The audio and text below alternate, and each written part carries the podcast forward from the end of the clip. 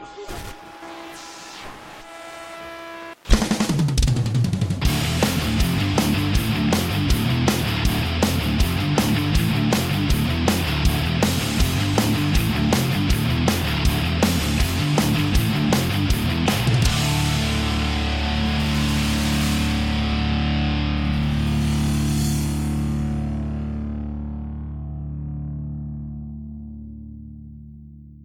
What is up, wrestling fans? Welcome to another episode of the Smark Out Moment Smack Talk podcast. I'm your host, as always, Tony Mango, and we got a panel today of three people. We've got Drew White. Zoom, zoom, zoom. Holy shit, going back in the day. it was like 2006, something like that. Yeah, zoom, zoom, zoom. We've got Robert DeFelice Hello.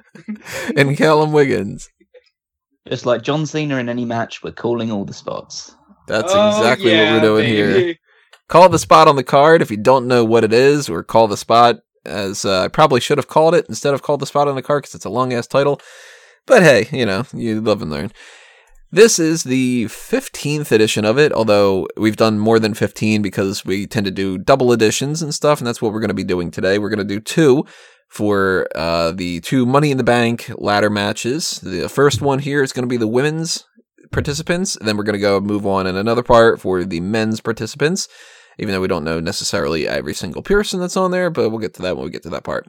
So, call the spot, the way that this works is we've got a limited amount of spots, and everybody has to go into some specific ranking. Normally, this is based off of five people. That's originally how this had started. It was Hall of Fame, main event, upper mid card, mid card, jobber, and released. A very balanced out schedule, kind of. But they keep adding different people into the mix, and sometimes it's six people, sometimes it's seven. Now we're at a time where it's eight. So these eight categories means I have to think of another category to add into the mix. this is getting harder and harder to do. As such, this is the new breakdown that we've got going on.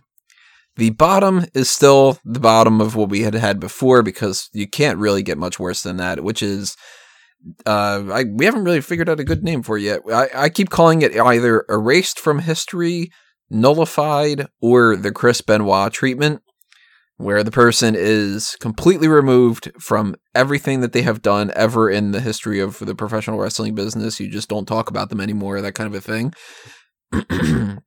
Excuse me. We also have released just above that, which is pretty standard. You know, I don't need to explain those kind of things. Jobber above that one. And then the new edition, lower mid card, who that type of person is, I guess, kind of along the lines of uh, Heath Slater to a certain extent. He is a jobber, but he, sometimes he can get a little bit more of a push. So A European champion, essentially. I'd say that that's more on the mid card spot, the spot above that. But is the hardcore champion. It, yeah, Yeah. it's kind. it's not somebody who is ever going to really necessarily be in the running to win a title because the upper mid card that's the one that's most likely going to win the Intercontinental or United States, but the mid card might get a chance for it. Lower mid card isn't going to. They're not quite a jobber yet, but they're not going anywhere. I guess actually a good uh, person for this could be like a Zack Ryder right now. Zack Ryder is in a flux between that lower mid card and mid card. So, something to take into account. Mojo Rawley, another lower mid carder at the moment. Um, so then we go up to up uh, mid card, upper mid card, main event, and then Hall of Fame. The trick with the Hall of Fame, we've mentioned this before, is they can still be on the roster, they could still be a main eventer, they could be essentially retired however you want to mix it around because you got to have some flexibility for this kind of thing, right? So, our women's Money in the Bank participants, uh, since we're doing the women's first, we've got in alphabetical order Alexa Bliss, Becky Lynch, Charlotte Flair, Ember Moon, Lana, Naomi, Natalya, and Sasha Banks. And goddamn, this was a hard one. Not as hard as the men, but I thought that this was a pretty difficult list because you you erase people from history it gets a little tough, and that's where we're going to start, bottom to the top. We might all agree on this one. I don't know for sure. We, uh, at the very least, it's kind of hard for four people to agree. But I went with Lana for my erased. As did I. Anybody else go with Lana? No. Nope. All right, so Rob and I we can talk about this a little bit. Uh, what was your rationalization for Lana for the erased?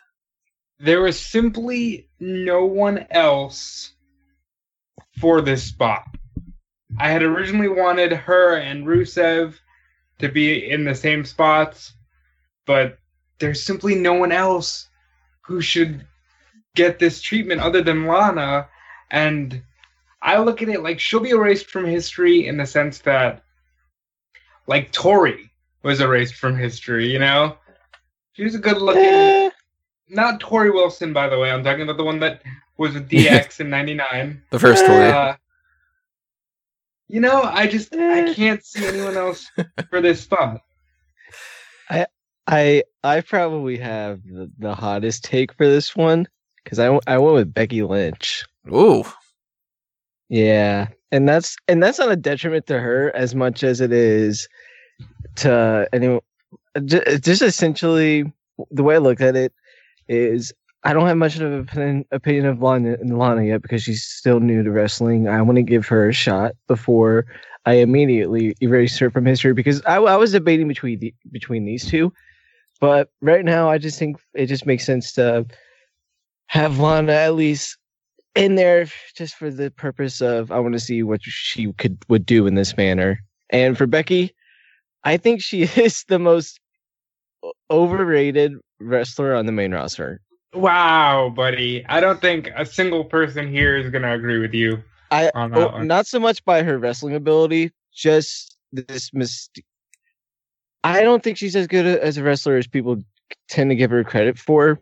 I I don't think she's a bad wrestler. I don't think she's an average wrestler. I think she's a good wrestler.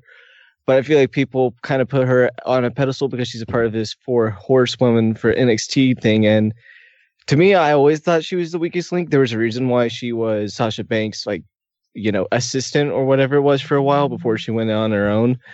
Um, Uh, they there's a reason why she was kind of uh, when they brought the three up for the women's revolution there's a reason why in my opinion she was given the least amount of time and effort towards her character and towards her matches and that was because she was the least developed and the least capable of performing good matches on it at the time which, which by the way anyone who knows me eh, I, I, I was tempted to also say charlotte but that's like if, if but I, I I actually like her now. I think she's actually a really good wrestler, and I I kind of you know she's kind of she's kind of up there for me, so I can't really get rid of her. But yeah, I, I went with Becky. See, I went with Lana because in my mercy rule, she's the one that's accomplished the least and contributed less to the wrestling industry because mostly what she's done has been a manager and Yeah, but if you give it to her, Rusev probably wouldn't ha- have been as effective, or he might have not have went on that super long streak when he did get called up. She was a she was a big part of his character at first, and that this is how much. uh, Also, you want to buy into Rusev as like you know how good of a character he is. Is is his character worth saving? If you want to save Lana f- from being Well, erased from history? yes, they've been separated on TV for about a year. spoiler I'm just saying- alert, I'm just my saying in the very uh, beginning of time. I'm saying if you didn't have Lana from the very beginning with Rusev, who knows if Rusev would have done, would be uh, where he is now. spoiler alert, Rusev is my erased. Ooh, So So you were like me. You also wanted them on yeah. the same level. kind of, Yeah. I mean i look at like lana like this like as a manager she had been fun once in a while but i don't feel like she accomplished anything that really is going to be like wow she changed the wrestling industry or anything like that. And she could still model she could still act. So cj perry she'll be fine you know? Like the wrestling industry wouldn't be like oh man we lost something great with lana like erasing i don't know Ric Flair from the business. You know, like it's it's Lana. But Callum, you don't have Lana or Becky Lynch, right? Who do you have? No. I do not. Um, I have Ember Moon. It's reasonable.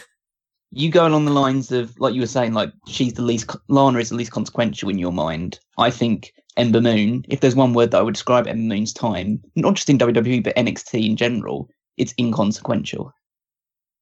She's a good. She is one of the better wrestlers out of all of this list here. All of the eight women, I put her definitely in the top half of women's wrestlers. She puts on very good matches. She has a fantastic finisher. But if she was to be erased from, and I'm going to say qualify, it's, I'm talking about WWE history. So if she was erased and she never ever appeared in WWE, nothing would have changed in WWE at all. She's the least consequential NXT champion. I think she's the worst NXT champion, NXT Women's Champion in uh, its history. Um, I think her time on the main roster, she hasn't done anything of note. Um, so she doesn't really have anything going for her besides the fact that she is better in the ring than a lot of the women that are going to be competing in the match. And I don't think that's enough. You know, um, I'm gonna change mine to Ember Moon. God, Only- you don't oh, wait, stick it's by your okay. guns, Drew. Don't let me no, sway that's you. actually a good point. No, you just made a very good point. And also, if it makes you feel better, uh, Ember Moon was my release, so it's not it's not like I'm changing that much. Well, see, Ember Moon's my release too, and the reason why I went with Ember Moon for released instead of erasing her and putting Lana in the released, I really thought about it. That was tough. Is mostly again spoiler because of the Rusev thing, and this sounds so ridiculous, but this is my philosophy. I did this list like a week and a half ago, so uh, this was on my mind at the time. I was like, well, I can't figure out anybody other than Rusev to release.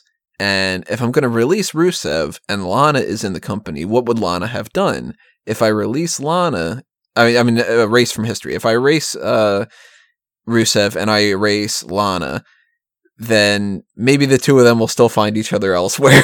like I was kind of like, I'll mercy uh, erase the two of them at the same time so they can be like in like a Thanos situation. I can just snap my finger, they can fade away and live happily ever after as like something else, like that kind of thing.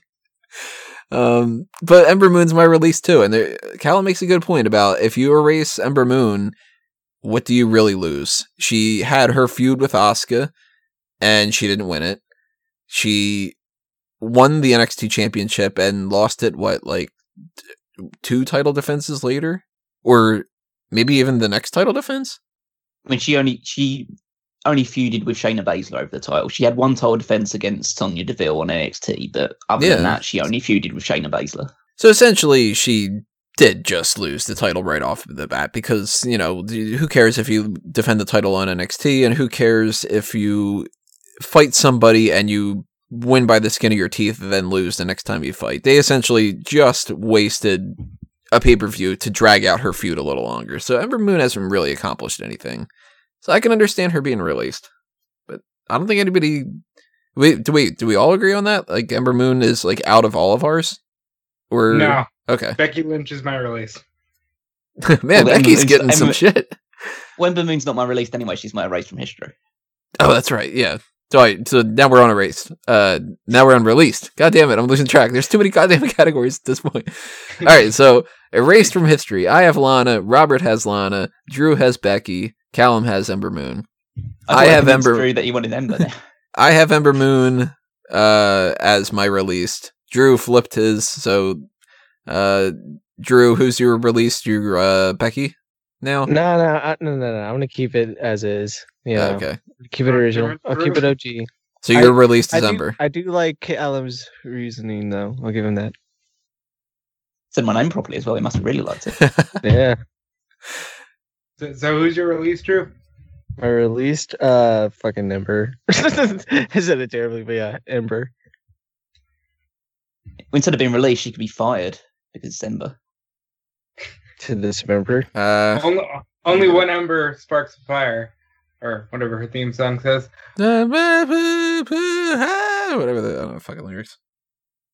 Uh, but my release is Becky because it was a really, it's t- a tough list, and somebody has to go, and you start to look at it somewhat realistically, and you know, Natty's got a job for life, Charlotte's got a job for life, Ember is just starting to make her name, Alexa's a pretty big deal. And the reason I chose Becky is because I think Becky would be fine working the independents. As you guys were kind of saying before, Becky is seen as an underrated superstar in terms of her in ring abilities, and I think she would do best to go like that Drew McIntyre route of, all right, I'm gonna leave, hone my craft even more, you know, make a few big indie paydays, and make a bigger name for myself so I can come back and be a bigger deal than I am right now. That's my rationale for releasing Becky Lynch. So here you got Uh, Callum. I have released Lana with the qualifier that I'm releasing her from her wrestler contract, and she'll Which- come back as a, and she'll be on an exclusive managerial contract. You pain in the ass. I'm, ju- I'm I'm I'm the loophole guy. I'm just doing. I this. do agree with that though. I uh, I can't fault him. I've done loopholes like that before. So. Yeah, I, I'm I've I've done this before. I know what I'm doing.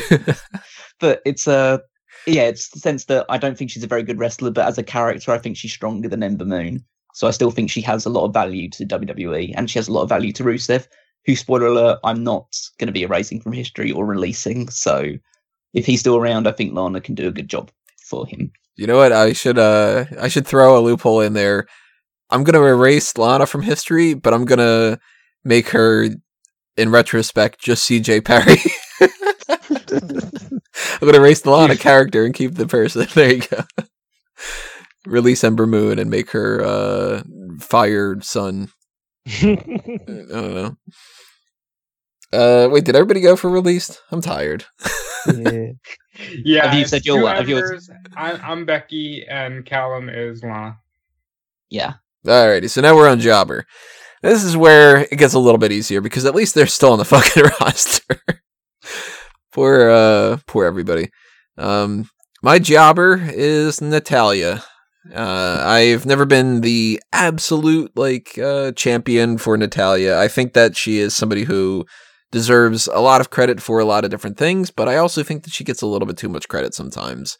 She is awful with her characters. 90% of the time, I don't like her promos. And really, the only thing that's good about Natalya that I wouldn't want to get rid of is her wrestling talent. And even for the most part, when it comes to the wrestling talent, I think that she's been surpassed by some other people. So at this point in her, her career, she's already been the champion multiple times. She can start working a jobber career and kind of transition into more of like a backstage trainer. That's my philosophy. Who wants to go next? Callum can go next. Yeah, I'll, t- I'll take it. Oh, thank you very much. Just throwing me out there. Yeah. Uh, anyone that's listened to me enough on this podcast knows that I'm not a big fan of Naomi. I think she's wildly overrated in both character wise and wrestling ability. She's extremely athletic, but it's it, it takes more than that to be an actual good wrestler. And I think a lot of the stuff she does is looks quite phony and fake. I know it's obviously meant to be that, but you're not supposed to look at it and think, "Oh, she's not actually kicking that girl" or something like that. Um, yeah, I I don't like her that much compared to the other five women left on the list. So I'd make her, but I still think with her athleticism and undeniable popularity with certain groups of fans, it's probably worth keeping her on the roster in in a jobber capacity. I'm gonna piggyback off that and go. My jobber is also Naomi because, listen, she got the title run. She's as far as the women in this match is concerned, very much uh, throwback to the butterfly belt days, which I cannot stand. She is very popular. She does have a great entrance and a great character in that perception, but her place is likely as a jobber from here on out. And as far as this particular match is concerned, she got the trophy at WrestleMania, so you know she had her big moment for the year. She can be a jobber for the foreseeable future. True. Um, I did forget that she did win that title, not the title, of that match at Mania. Uh-huh, how could That you did- forget? I mean, they they they, they only showed that trophy like one more time afterwards. Well, And- could you blame them? Look at it. Yeah, she won the golden the golden uterus. yeah. hey, I mean, come on, it was kind of funny. I so think she got it fitted into her. Like, she replaced her. She replaced her old Oh. uterus with the golden. well, okay. So I I I'm gonna go with Lana for my jobber because hey, you know, you gotta get started somewhere. So gotta work your way up, kid. so we're kind of crapping on Naomi a little bit here. Uh, I, she's my lower I'm mid. carder. Um, I like Naomi, so I really uh I couldn't figure out like between Naomi and Natalya, they were kind of going in the jobber mid card uh, lower mid card range to me and I looked at the four people that were left outside of Naomi and I thought I can't put Naomi higher than any of them. So the only reason I put Naomi a spot up above Natalya is because Naomi is more fun to watch to me. Like her in-ring work is a little bit more energetic and her promo work is not fantastic all the time and stuff like that, but she at least has like the the entrance and she's kind of fun like that. Like Natty tends to come out and just have like a sourpuss face or talks about her cats and eh. Between the two, lower mid card and jobber, there's not the biggest gap, and I'll just give Naomi that spot. Well, let me tell you, between the two, there's not that big of a gap, and my lower mid carder is Natalya. Reason being, e- even though in the very near future she might have a bit of a bump in her character and in her use on TV because of the Ronda thing, I don't see Natalya breaking out of the lower mid card range for longer than however long this Ronda feud will be. Hmm. So Yeah. she is a great hand, and she's always got a job there. That's a guarantee. So she's my lower mid carder.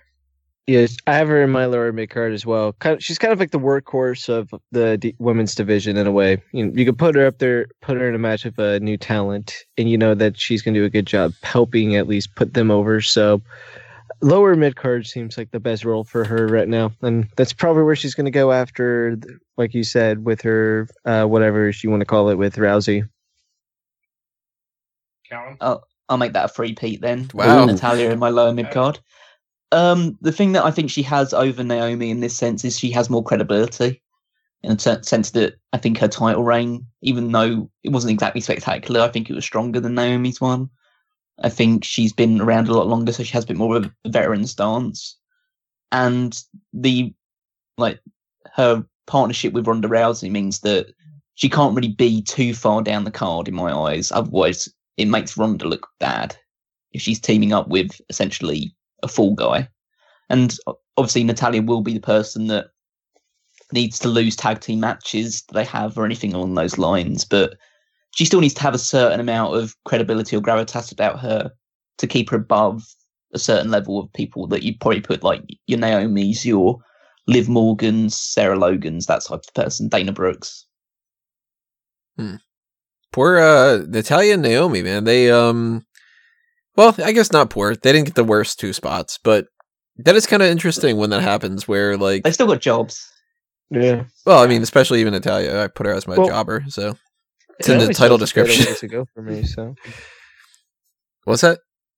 I still have N- Naomi left on my board, so I, I'm. I'm Oh, she you didn't quite put her down in there? I thought you did. No, I put Natalya. And I have yeah, Lana in for my release. Remember, I have Becky Lynch at my no, the, very for the bottom. jobber in the lower mid card. no, he had Lana and uh and Natty. Yeah, Yeah, Naomi's still on, on the board for him. Wait, who is your So just- jobber, Drew? my jobber is Lana. Huh. Huh. It goes. It goes erased. Becky released. Ember. Ember, then Lana's Lana. jobber. Yeah, Lana Jabba, as I just call it for some reason. Lana then, Jabba. uh, the Slava Lana Jabba. Don't worry, everybody. Uh, if you're as confused as I am, we're gonna recap this at the end. yeah.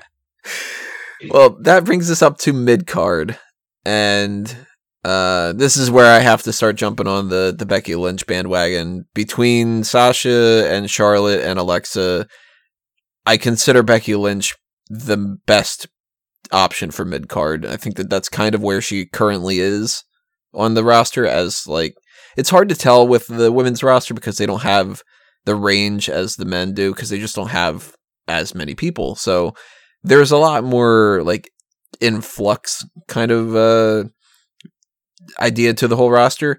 But right now I think Becky kind of is a mid carder and it suits her well enough. I like Becky. I don't think that she Uh, certainly gives gets as much credit as I think she deserves sometimes. Maybe she does get a little bit too much sometimes too, but I'd put her in the mid card. I think that given the last three people, I'd rank her fourth. Who wants to go with mid card? My mid card is Alexa Bliss.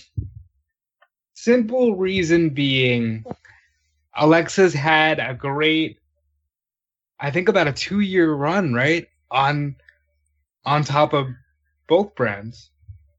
So now she can take a step back a little bit, you know, kind of be in that mid card heel staple role for, you know, a good six months or maybe even longer until they're ready to build her up again. And really, there was not much else room. And since she's had the most love recently, I decided to keep her in the middle of the card. I went with Sasha Banks. The reason why I'm going to go with her here is because I was debating between her and Naomi. And the thing that put Naomi over her really is I've enjoyed Naomi's run as champion over the past year and a half and her winning her WrestleMania match over what Sasha Banks has really done in the past year and a half because I just think she's kind of tampered off. I can't recall the last time she's put on a really, really good match. And I just I uh, this isn't you know so much shitting on her because I think Sasha Banks is probably one of the best women's wrestlers WWE's ever had. I just would rather see the other three people as champion right now over her. They they need to do something with her character. It's it's kind of lackluster at this point. Yeah, and hopefully they figure. Hopefully they could figure it out with like Bayley with this whole Bayley feud, but they'll probably fuck it up because they fuck everything up. They already have fucked it up. Yeah. don't- exactly. They Already fucked it up a as is. long time ago. Yeah. So let's see if they fuck it up anymore than it already is. And they had their out this week too, where it was like, how about you just hug it out and we move on to something else? And then they're like, no, no, no. And it's like, God fucking damn it, you're continuing this. Where's Constable Corbin? Come in there and just be like, this is bullshit. I felt really strange adding him to my list of uh, authority figures for the year. I've got like I've got to see William what- Regal and this uh, Johnny Saint guy, and you know Kurt Angle and stuff, and then it says Constable Corbin, and I'm like, oh, what the I've got a C word for Corbin and it's not Constable. But we'll move on past that one. Leave that up in the air. Uh, let's see, it's um, Chrysanthemum. what the fuck? yeah, what the fuck, Tony? So, so anyway, I decided to put uh, Alexa Bliss in the mid card. Thank you, Callum. Thank you for agreeing with me. Um, Boo. I, it's it's it's similar along the lines of what Robert's saying. Alexa Bliss has been on top for two years. I kind of want to change. it's her joke. It's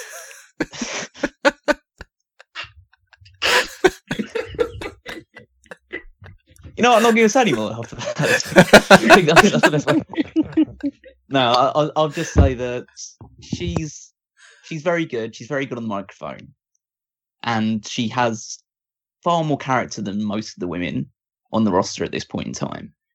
But it's just a case of well, you've been champion for so long. Maybe it's time to give someone else opportunity to rise up. And frankly, the other three people that I have left on my list are better wrestlers than she is. And I'm kind of at a point now with the women's rosters, especially as the way they are now, I kind of want wrestlers to be on top of the division as opposed to characters. Well, that's why you're not going to hear from me next about Alexa Bliss because she's not my upper mid carder. My upper mid carder is Sasha Banks, primarily for the reason of I don't like her promos. I'm so sick and tired of Sasha promos. It's the same thing every single time. It's just uh, she looks down and to the left or up and to the right or whatever. You know, she needs to look away from whoever she's talking to. She laughs scoffs at whoever is challenging her, talks about how like this is her dream and that kind of thing. And she's essentially stuck in a rut. And I really think that she is if they use her well, definitely one of the best women's wrestlers. But she's also been making these weird mistakes where she's like trying to hurt herself, and that's kind of concerning to me. And you give somebody a title reign four times and all four times you make her lose it right afterward kind of hurts her credibility to me. So at this point, I don't want to listen to her promos. I'm getting a little bit concerned about the way that she handles herself in the ring. And I don't buy her being the person that could like withstand holding a uh, a title and like maintaining that brand. So she gets the upper mid card to me because I still think if you're going to give somebody a title, that's going to be in the main event spot. And we'll get to that when we get to that. But upper mid card, you got a little bit of flexibility on that. So uh, we've got a wide range of different people still left in here. So this will be interesting. I'm pretty sure nobody's going to agree with me on this one. Who uh, wants to go next? My You had Alexa Bliss, right? Um, no, Tony had. Where's Alexa Bliss for you, Tony? Main you even event. said Alexa. Oh my bad, man. I'm so fucking sorry. I didn't want you to fucking ruin it. You could have just said no. Jesus Christ. Yeah. Damn, I'm so sorry. Don't worry. This so- I'm this so is sorry. impossible to keep track of anyway. I'm so sorry. Sasha Banks is my upper mid Carter. Okay. You wanna I, go, I, I don't know. I thought you. I'm so sorry. I'm sorry. Okay, go. No, you go ahead, Drew. Since I already ruined this, since I already ra- railed this to the ground, I'll go ahead and just. uh Let's see. I'm okay. I'm so sorry. Okay, I had. a. It's not that big of a deal. Let's call the I- spot. I thought you said- I said that, I thought you said Alexa Bliss because I had Alexa Bliss, and I was just gonna be like, "Well, you're not alone, Tony," but nope, you are. And I had Alexa Bliss because she's just been on top for like two years, and I would rather see two other people as champion right now. so it's the same stuff as the mid card. Yes. All right, Drew's in a giggly mood today. Uh, Robert I fucked McCallum, who you segment up, guys, who do you guys have for your upper mid Carter? All right, my upper mid card, breaking away from what everyone else said, is Ember Moon, because I think that she is one of the best in ring, and I can agree that she's been slightly underwhelming, but I think that she's only on the rise, and you know maybe the Money in the Bank briefcase, if she wins it, might even help her. But I definitely see her as an upper mid carder moving towards the main event real soon. Round us out, Callum.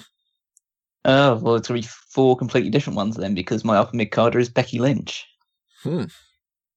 You know, all those people that like talk about how Becky's underrated and she doesn't get the like the level of, of treatment of WWE that she deserves. Are you Well, one I'm of one of those people. Becky Lynch is immensely talented. She's a very good wrestler. She's so popular because you just get a sense of if most people had been given the treatment that she's been given in the way that she's been booked in on SmackDown. I mean, look at Bayley as an example. Like people never thought that Bayley could get fucked up to the level that her popularity just drops and drops and drops to the point where she's booed during promos. Becky's never suffered from that problem despite having similar booking. She's had a championship run, but it was cut short very quickly because they decided to push full steam ahead with the Alexa Bliss experiment, which proved to be very successful. But I think Becky's due another push towards the championship. I agree. And so I put her in the upper mid card because she's always someone that could challenge for the title. I think she's has that level of credibility and goodwill with the fans that she can always be a perennial challenger for a heel champion. But I also think that she could become champion as well going forward, at least for one more run with the belt. And that's partially why I, I decided to erase her. It's just because I'm tired of seeing her do that. Because that's essentially what she's been since she lost the title to Alexa Bliss back in 2016. I, I do agree with that s- sentiment to an extent, but I go along the lines of in a time where WWE find it so difficult to make good baby faces. If you if you've got one, you need to make the most of them. She likes that's why I so I can't erase I- her. Yeah. I will I will say with all these ladies other than Charlotte, if WWE booked all of them better, like just the, oh just did an okay job booking in them, all of them would be immensely better.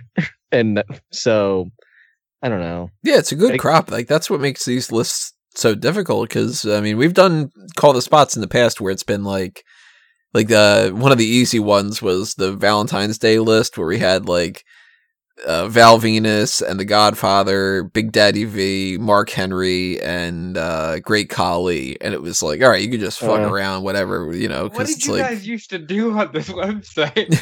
Dude, Oh, that made just see what sense. we They were all, this uh, podcast. they were all like the, you know, the lover type of gimmicks for Valentine's Day. That was a fun episode. Yeah, you know, You can't shit on that, dude. But it's I- like, you- if you want to shit on anything, shit on finisher versus finisher spear edition. But, I mean, I mean that was back in the time when the podcasts I didn't have to just do a pay per view recap every two weeks. So yeah, so we had a little bit more flexibility too. Fantastic.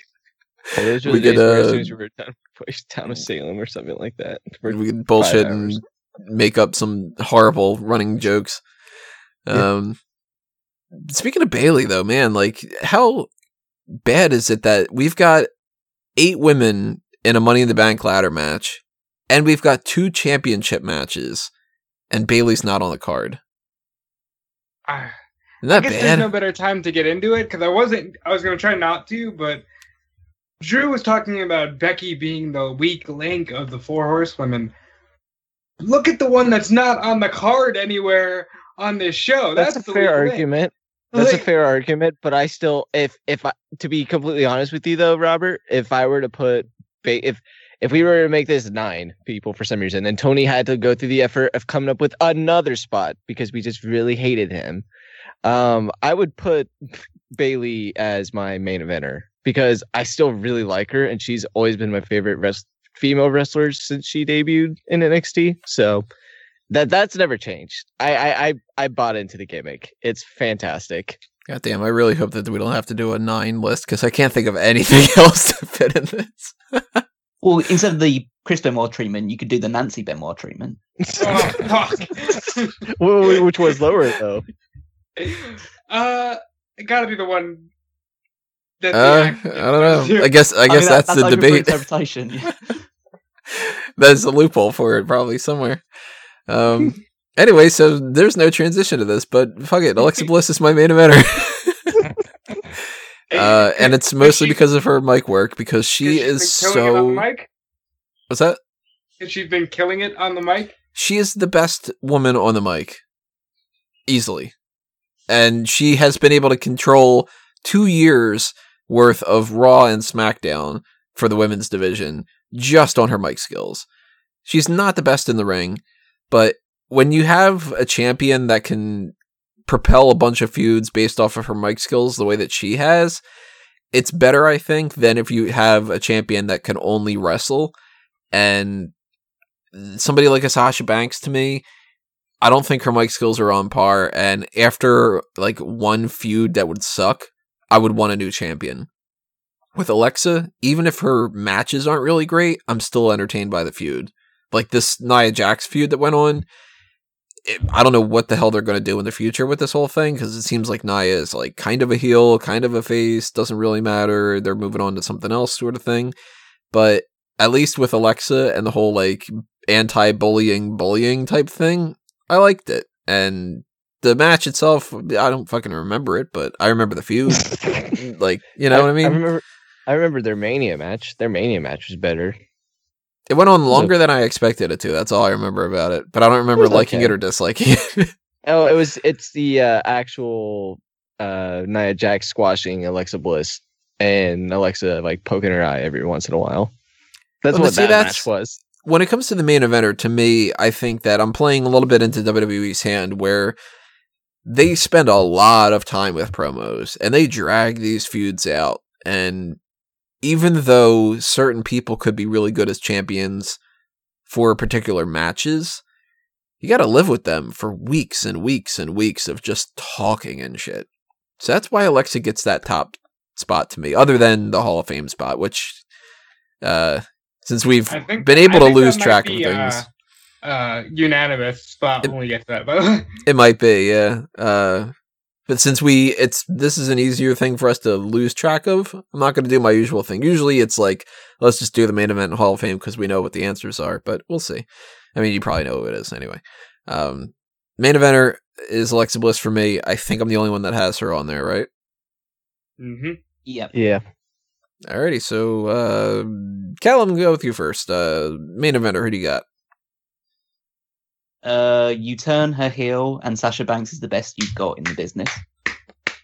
Sasha Banks, as a heel, has proven her time in NXT and a start of her time in WWE, can be so much better on her promos. She can show so much more attitude, so much more flamboyance in the ring, and she'll put on better matches than any other woman on that roster. And I know I've just, I've just, yeah, I've just said Rob's piece as well for him, but I know you, I know you want to talk about Sasha as well, but I, I'm uh, under no illusions that Sasha Banks is one of the best, if not the best, women's wrestler on that on the roster. I will say for Sasha, if you would have put if Sasha was heel in Alexa Bliss's role on SmackDown from 2016 to when she went to Raw, I think like I think she would have been way better off and would have done a way better job than Alexa Bliss. And it's it's no shade on Alexa Bliss for that, but no, it's not. it's just a, it's just a sense Sasha's a of really good heel. yeah, it's just the sense that Sasha has obviously the same heel mannerisms. Maybe Alexa Bliss is better on promos. I do agree with you, Tony, that Sasha does have the little thing where she just looks off in the wrong, wrong direction every now and again. But so Alexa would be slightly better on promos, but Sasha Banks just is leaps and bounds better than her in the ring. I don't disagree with that. She's better in the ring for sure. Yeah, and I'm just uh, again, I'm just going back to my thing of talking about. I want the women's wrestlers to be wrestlers at this point in time. I think it works better into the current. If you're trying to do an actual women's uh, evolution, you should be trying to focus more on the actual wrestling side of things. So Rob, you're uh, Sasha as well. Sasha Banks is the best female performer that company has, period. She's top three best performers the company has, male or female. Sasha Banks is that good. I think the issue that's going on with Sasha Banks right now is she's starting to get into that female Ziggler role. And I've said this before, where it's like everybody talked about how good she was, and I think you got a little taste of it, but more new people were coming in, so she was kind of fading into the back. And with the way that she's, I agree with you on one thing, Tony. She is wrestling a very uh, hectic, Hazardous. no regard for one's health kind of style. And my the thing that scares me about that is they're not pulling the trigger on her with like a real long title run. And I think when they try to, it might be a case of a Daniel Bryan in 2014, where, all right, you're finally going to go with them, and now they can't go because they've been trying to kill themselves to get to that spot. Hmm. But Sasha Banks is the best performer that company has, bar none. The only reason I knew that women's wrestling was going to be okay in on a main stage is because Sasha Banks and Becky Lynch and an NXT Takeover Unstoppable still the best women's match I've ever seen, and she is my main event. So we got a vote for Alexa, two for Sasha. Drew, where are you uh, standing? Well, I'm gonna go with Charlotte, and I'm gonna go with Charlotte because I don't want to see her as champion. I'm kind of, it's just like I'm fine with, or what is this Hall of Fame now? I mean, yeah, she's gonna be in Hall of Fame someday, but like, I want Naomi to be in the Hall of Fame someday too, bruh. So I want to put Naomi at the very, very top. Well, all of these women, I think, are Hall of Famers except for potentially Lana and uh, yeah, Ember Moon, That's- depending on where. isn't that kind of crazy that you're having a Money in the Bank match with like seven future Hall of Famers potentially, or No, I think that that's a least? good thing because that means that they're credible.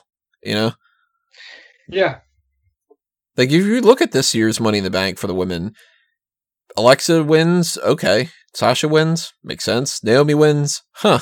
Okay. Natalya wins. I actually currently have her down as my potential favorite. Becky wins. I wouldn't disagree with it. Charlotte wins. Wouldn't disagree with it. Ember wins, and it becomes like, oh, cool. They're giving it to the the rookie. Lana wins, Young and then girl. Then everybody goes, what the fuck? Lana Carmella won? 2.0. Um, yeah, that's true. I was gonna say something, but now I do not remember what it was I was gonna say. Oh, About, about uh, Charlotte. which Charlotte. means that the three that the three of us we're all putting the queen on top. Oh, definitely. Oh yeah. Yeah. Oh yeah, Charlotte's yeah, Charlotte's the Hall of Fame. I mean, she could retire now and she'd be a Hall of Famer. I But think. I would- I, would argue same thing for Sasha. It's just Charlotte is more of a damn fire sure thing. Well, I, I go more on the sense that Sasha's career is still great, and she still has had a lot of great matches. But you know that Charlotte is like a cornerstone of not just the women's division, but in WWE in general. Like you take her out of it, and it feel like you take Sasha out, and obviously you lose a lot of match quality. But I think if you take Charlotte out at this point in time, you look you, it's a- hole that you can't fill at this point. I don't think anybody could matches the the personality, the credibility, the in ring ability, promo skills, every, all hmm. that combination. I don't think anyone could fill that gap immediately if Charlotte was to just go away at this point. Uh, the the only reason why I didn't really put Charlotte in my Hall of Fame spot was I've said too much negative. I've said too many negative things about her over the years. That number one, it doesn't make sense. I, ca- I can't I can't do a whole full face turn on this one. You can't disagree with old Drew. Yeah, There's I still a can't bit of old. Drew in you. Yeah, old Drew. Old, some things stay the same, but some things never change, which is the same thing. So who's your Hall of Famer then, Drew? Oh, Naomi, because I Shit. I hey, I looked at I, I looked at this list more of who what would I like to see, and out of all these things, and it's um, I'm not kidding. I if out of all these people, I would have most likely like to see Becky Lynch disappear because I think hers, other than maybe Ember Moon's, based on what Callum said earlier, I think her career is uh, you know, least consequential, and you know nothing really important or bad c- goes happens because she disappears. And with with Naomi, I've always thought that if they book her correctly, she could have always been a top star. They could have. I think she has a very, very good look. She does a lot for the company. Um, she wrestles better now than she did previously, and I'm really happy that they gave her uh, her title run last year and they gave her a win at WrestleMania this year. But if they were to do more with her, I wouldn't be mad. I, I just enjoy her, and also I, it's. I mean, I get why kids like her. I like the dancing and the neon thing.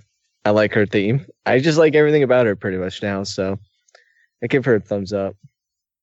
All right, so let's do our recaps here. Drew, uh, bottom and the top. What do you got? Oh, I, I I have no idea. Oh, I'm with you. I'm Gotcha. with you. so, so for the Chris for the Chris Benoit treatment, I got Becky Lynch. I released Ember Moon. I yeah yeah I jobber Lana, and then lower mid card went to my homie Natalya, and then next went Sasha Banks, and then went Alexa Bliss, and then Charlotte, and then our homie Naomi at the very top. Homie Naomi. The homie Naomi, the squad Naomi. uh, that rhymes. Uh, Callum, what's your recap? Uh, my recap is I erased Ember Moon from history. I made Lana released, but only as a wrestler. Uh, Naomi the jobber. Natalya the lower mid carder. Uh, Alexa Bliss mid card. Becky Lynch upper mid card. Sasha Banks main event. Charlotte Hall of Fame. Rob? I erased Lana. I released Becky. Naomi is my jobber. Natty stays in the lower mid card. Alexa Bliss stays firm in my mid card. Upper mid card goes to the rookie Ember Moon. Main event Sasha Banks Hall of Fame goes to the Queen. And I have been swayed. I am switching up. I'm erasing Ember Moon instead of Lana. And then that means I'm releasing Lana. Uh, Jobber Natalya, lower mid card Naomi, mid card Becky Lynch, upper mid card Sasha Banks, main event Alexa Bliss, and Hall of Famer Charlotte Flair. But she can only go in once. None of this two time Hall of Famer bullshit. I don't understand that with Ric Flair. I think Ric Flair goes in the Hall of Fame for a third time for giving birth to well for birthday. At this point, I wouldn't put it past them. I really don't understand how is he in there twice. Like it, it, that's making eh, whatever. Um, yeah. So with this and with our other one, make sure you leave your comments below. Tell us what your list is and what you think about our list. You know, is it like, wow, you guys are crazy? Why are you releasing this person instead of that? Or how could you put this person in the upper mid card? Blah blah blah. Whatever the case may be. But if you're on uh, iTunes and Stitcher, just hold on a second. We'll be back with the other one. If you're on YouTube, click on the next video and we will get into the men's participants in the Money in the Bank ladder match. So stay tuned for that, everybody. We'll see you there. Welcome back, everybody. We are on part two of our Call the Spot on the Card for the Money in the Bank 2018 ladder matches. We've already taken care of the women's participants, so go back and check out that one if you haven't already, because that one is where I'm also explaining the breakdown of the eight different categories. Not going to go over that again. Go back and look at that one. Let's start off just with the men. Let's go right into it. We've got in alphabetical order Bobby Roode, Braun Strowman, Finn Balor, Kevin Owens, Rusev, Samoa Joe, The Miz, and here's where it gets tricky. Technically, one member of the New Day, but we don't know which member of the New Day. So that might factor into this. I didn't specify ahead of time for anybody doing this that they needed to pick a member of the New Day or that you couldn't pick a member of the New Day. So I, I'm- I refer to them just as the New Day as a whole. I do the same. I I kind of lumped them all together as even though they've had different careers and they have the different pluses and minuses, that I still would have put them on the same kind of level anyway. So uh, I, What about you, Callum? Do you do the same thing? Yeah, I just went with New Day, As and I would have I would have put all of them in the same place. so. Okay, so would I. Yes. all right, so that makes that a lot easier. But if anybody is out there living, uh, living, giving our uh their version of their list instead, and if they were like, you know what, I really want to just focus on like Big E, you could do that. I mean, who's fucking counting, right? so, um, we start at the bottom with the Chris Benoit erased from history, nullified in all accounts, and I had said before in the previous section that Rusev was my pick for that, and my rationality was that I couldn't figure out anybody else to put in there, and I kind of wanted to put Rusev and Lana on the same thing. However, I am swapping Lana from my uh, erased, yet at the same time, I can't fucking move Rusev. so Rusev is still my erased, and my rationale behind, behind that was everybody else I think has accomplished more in either WWE or elsewhere. And if I were to get rid of, say, Kevin Owens, I well, that would never happen because Kevin Owens is one of my favorites. If I were to get rid of The Miz, he's done far too much. If I were to undo what Bobby Roode has done, I'm undoing everything that he's done in TNA. I'm undoing all the potential things that he can do. And I don't really see the upside to Rusev compared to a lot of the other people. So, unfortunately, he probably doesn't end up with his wife, which makes me feel pretty awful. Because where would they have met along the way? If Lana had been in WWE, what would she have done? It's really kind of confusing, but I don't know. The grandfather paradox will figure itself out. Uh, Rusev gets erased from history in my mind. Sad to say it. Who wants to go next? I want to I'll go. Callum's. oh, you want to hear Callum's? I want to hear Callum's now. So go. Okay, so Bobby Roode fucking sucks. I hate him. I don't like the fact that he's in WWE anymore. It's it's so painful. So This- glorious. Oh, it's it's It's inglorious, damn it. it's it's the worst thing. I always loved that entrance theme, and it's it's been a crux his entire career. It's been a crutch, should I say? Instead, not a crux or anything like that. But the fact that that's his only character in WWE is that he says glorious every now and again during his matches. He's an absolute joke, and I went in it with the logic that um, there's a sense of he's only related released from like WWE's history, like so he just doesn't exist in WWE. He can go back to do all his TNA stuff, whatever.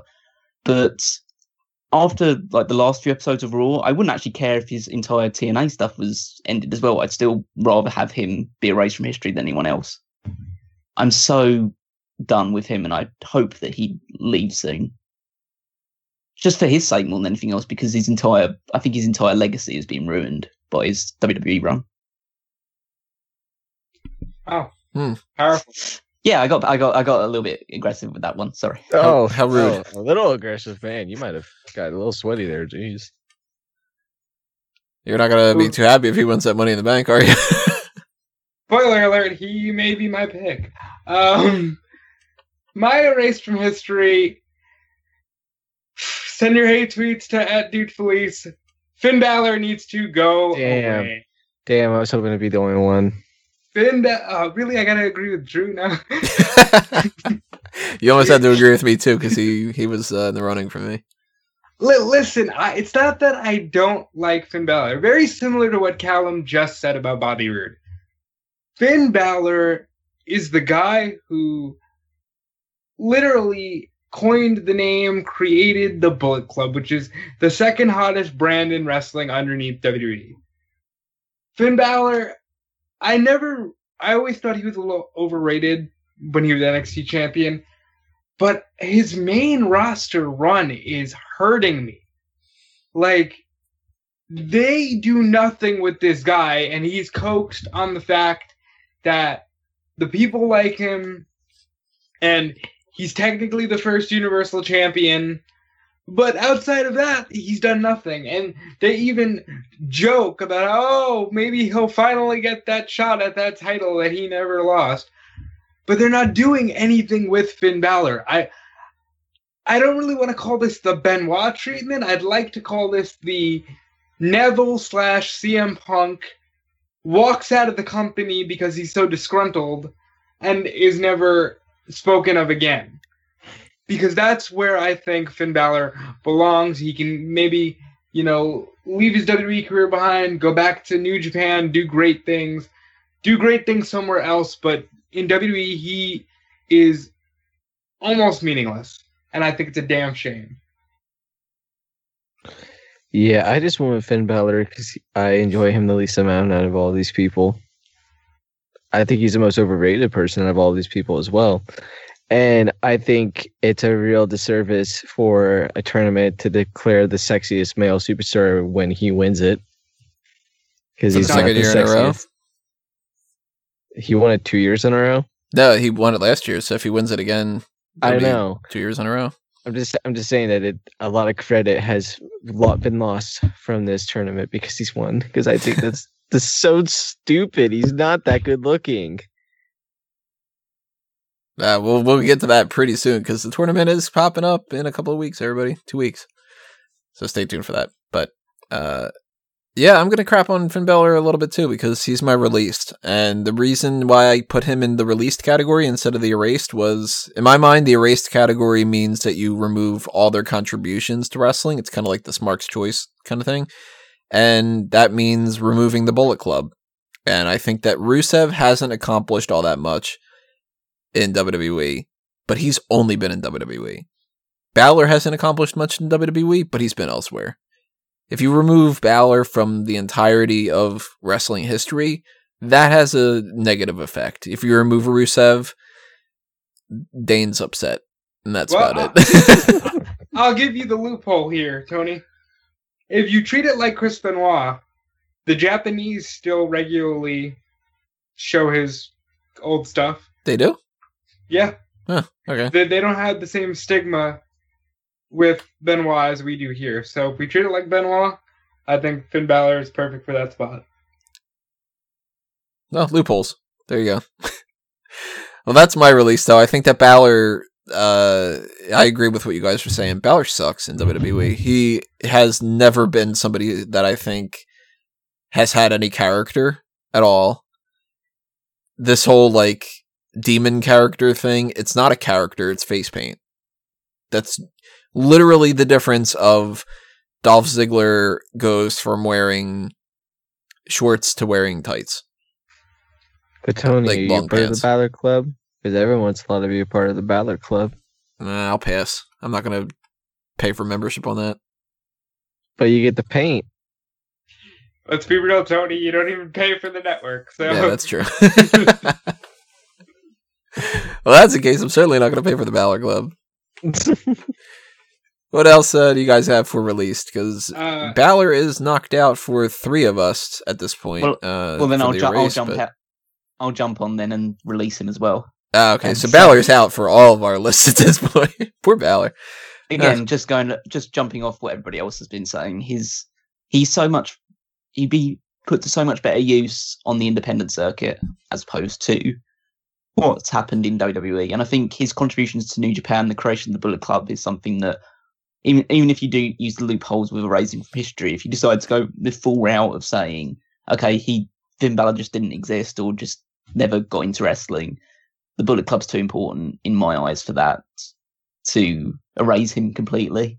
And I think he's done enough in NXT and stuff like that to at least be like he could be released and carry that sort of reputation onto the independent circuit. But in WWE, I just I don't get him. I don't. I don't. I. I'm not connected to him in any way. The problem is WWE doesn't get him, and that's why we have what we have today. And if he gets released, we can get Finn Balor versus Cody Rhodes, Finn Balor versus Kenny Omega. You know, we have some good matches still in the future. Or Yeah. they could come to WWE and then we could get Cody Rhodes versus blah blah blah in WWE and I still hope that that happens. I Yeah, totally want them to sign both of them again, and I want Cody Rhodes to win the World Championship at some point, Absolutely. and I hope want WWE uh, Kenny Omega to have some awesome WrestleMania match against like title, Seth Rollins. I hope yeah, something like that. Like I hope WWE buys everything so we never have to talk about what would it be like if this person fights this person. Well, no, that's how we ended up with the wrestling crash of the early 2000s. Callum is screaming right now. Yeah, it's a good job I have this thing muted at the moment. I wish well, that would be the good thing if like we did decide to do that debate podcast. Be me against Tony and Tony saying that he wants everyone to be in WWE and me saying fuck off. It'd be I you saying fuck off argument. and me going me going, I like organization. Keep it simpler. Um, my release is Rusev. Bye bye to Rusev Day. Simply because Rusev, I, I liked his stuff with Cena, you know, his his initial run as a monster. But as soon as he lost the streak, as with most monster heels when they have a streak, he became worthless. And the only reason he rose up again is because of the Rusev Day thing, and everybody likes chanting stupid, memey things. It's And a meme. not- That's exactly it. It's totally a meme.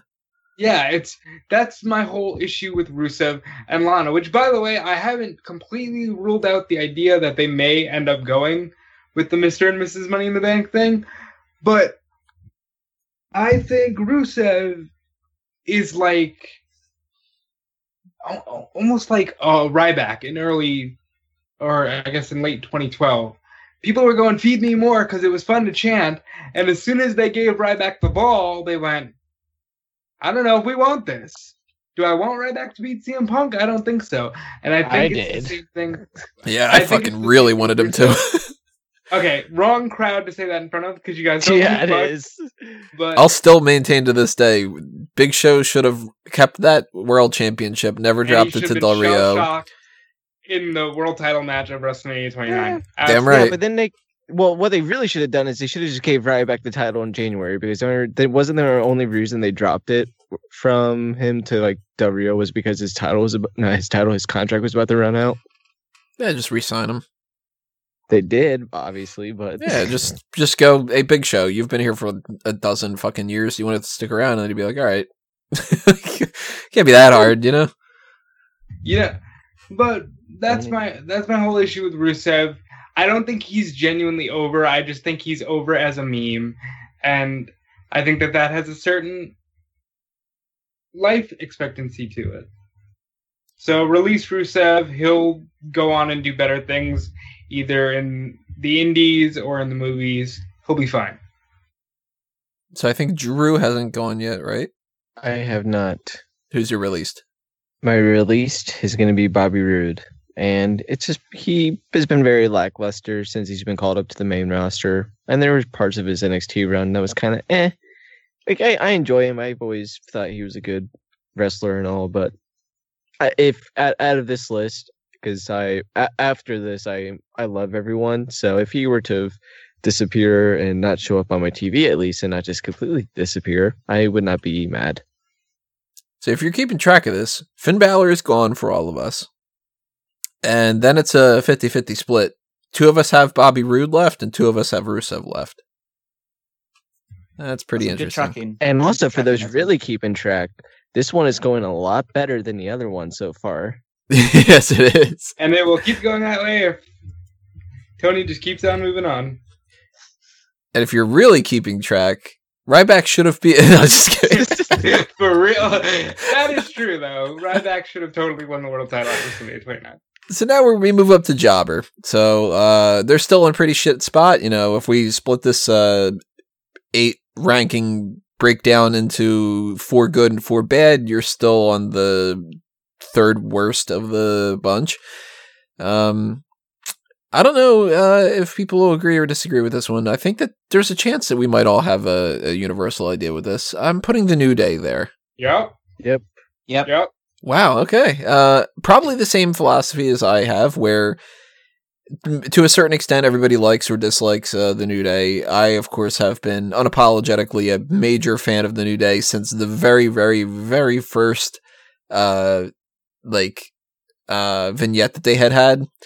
Been a big fan of it ever since, and I Oh, you were a fan of when it was a choir? Oh yeah, I fuck and the very first time they showed that and I had no idea what the hell this was, I was like, I love it. I don't know what it is, but I love it. At this point, though, they can be comedic jobbers. And they've already 100% they need to go into the Hall of Fame as a unit. There's mm-hmm. nothing that any of them can do, I think, realistically, separate from each other that could ever justify not having them go in as a, a unit. So have fun with it. Make them the jobbers, make them come out, promote some stuff, do some silly things, and then lose. And I think that they could still stick around and be popular, you know? Santino Marella was the jobber. People loved him. They really missed out on what's like Big E being the world champion, while the other two were tag t- champions. The New Day was uh, incredibly over at one point. They could have pulled it off. Um, I, I just go along the same logic for the New Day. It's the fact that they're essentially golden gooses, whether they win, lose, or draw matches. People are going to still buy their merchandise. They're still going to chant for them. They're still going to cheer the entrance. Still got the up, up, down, down stuff as well. So they've got like outside the ring. They're still big deals. They lost one of the downs, though. They they don't even have to wrestle technically as well because they they could host a mania and people will still enjoy them. Yeah. Yeah, so they really don't have to be winning anything else at this point. I mean, jobber tag teams, it's easier to be a, a tag team jobber because every tag team in WWE is a jobber right now. So you might as well. So you can still be champion at that sense. So, so yeah, I think it's the best place for them just because as single stars, they wouldn't be any higher than that. I was gonna add that last caveat, but Callum covered it. So everyone else has pretty much spoken for me. New Day is jobbers, especially if you split them up. But we can all agree they're going in the Hall of Fame as a unit, right? Oh yeah, They damn sure Yeah. better. Well, that's the only way Xavier's going to get in the Hall of Fame at least. You, you it Kofi. If the New Day thing never happened for Kofi, I think we you could have made an argument for him to go in the Hall of Fame on his own. Eventually, the New Day if he would never have stuck for around. Kofi, for me, he would just be the Black Dolph Ziggler. Yeah, kind of. I mean, he would have been in the Ah, same see, but- regard. Yeah, Like- but that's such a detriment to Kofi to call him Dolph Ziggler. I thought I thought I thought R-Truth was the Black Dolph Ziggler because he was the his stunt double. for a while. That's a different thing entirely. Where is R-Truth? He's not on SmackDown, and they keep posting videos about it. I, I think he keeps getting lost on his way to the arena. That's yeah, probably that's why what he's they're doing. said- With it. that's what That's they're what they should do. I think he uh, put out some new rap song or something like that recently, but eh, Better than I don't know. Enzo Okay. Amore. Hey, maybe he'll collab with Enzo. No. Give it some of that street cred. Even though I haven't heard R-Truth's uh, new song or Lio Rush's, go with Lio. Rush instead of Enzo. Hey, consensual penis. Oh god. Well, lower mid card, this fucking sucks. This is where I went, oh god, I hate this list. Because I don't want to put any of these guys in the lower mid card. I like all the people that I have left. And it kills me to do this. I fucking put the Miz there. What? Snap, Tony. It sucks. Uh, the uh, I want him to be. I've said it before. I'll say it until I uh, go blue in the face. I want him to win Money in the Bank, and I want him to cash in on Daniel Bryan and Same. steal the title away from him, and then Daniel Bryan win the Royal Rumble, and Daniel Bryan beat him at WrestleMania in the main event of WrestleMania, uh, Yeah. outside of uh, the Roman Charlotte and Ronda one, because Charlotte and Ronda, I think, main eventing. yeah, fucking Roman Reigns. No, uh, I want that to happen. I want the Miz to not only win the world title again and get like a solid run, because if he would win that around like Survivor Series, lose it at WrestleMania, that's a good run. I also want the Miz to surpass the Intercontinental record, and I want him to win the Universal title. I want him to have won fucking everything. I love the Miz, but I've got Kevin Owens and Braun Strowman and Samoa Joe and Bobby Roode left on my list, and I'm not down on Bobby Roode, so it became: do I give the Miz or Roode one of these spots? And between the two, the Miz can pull off a lower mid card, fun, entertaining thing, more along the lines of how I gave the New Day the jobber role. And I looked at it as like it's a hard call to make, but if I were a businessman, I'd put him in the lower mid card and just hate it. you know? But thankfully, you don't have to do this in the company. Thankfully, there's no gun to your head going, no, no, no, only one fucking person can be in there. So, yeah, uh, lower mid card The Miz for me, and I hate it. my lower mid card, and I expect this one to be just as uh, shit on as the Finn Balor being erased. Braun Strowman. Ooh, I was thinking about having Strowman low on my list as well. You know how we were just talking about Ryback? Well, what happened once Ryback got through that main event run with Cena? He went right down into the lower mid card. If I was even going to go further than that, I would say Strowman is almost like a new Big Show, where he's going to be bounced around the card all the time. And honestly, I think if you gave Braun Strowman the Universal title and you gave him a run for six months and you put him against Balor, Rollins, um, Roman, uh, John, nobody. Jo- Well, Joe's on SmackDown. I was trying to. Oh, think of on SmackDown there. Never mind. I wasn't Um, thinking as well. I really think that people would be over Strowman once he actually gets the run and the novelty wears off. Because kind of like Rusev, even though I think Strowman's a little more entertaining, Strowman's over because people like going, "Get these hands," and "I'm not finished with you," and "Raw." I disagree with that. I think he's over because he genuinely genuinely connects with the crowd with his moves and just the way he just entertains overall. Because he can fucking destroy shit when he wants to, and that's what's the most entertaining thing about him, in my opinion. And that's why I can't go that this low as much as I considered it. So, but so can the Big Show, and people got over that real quick. Yeah, except Braun Strowman's way better than the Big Show in like every capacity because they haven't made Braun Strowman cry to keep his job.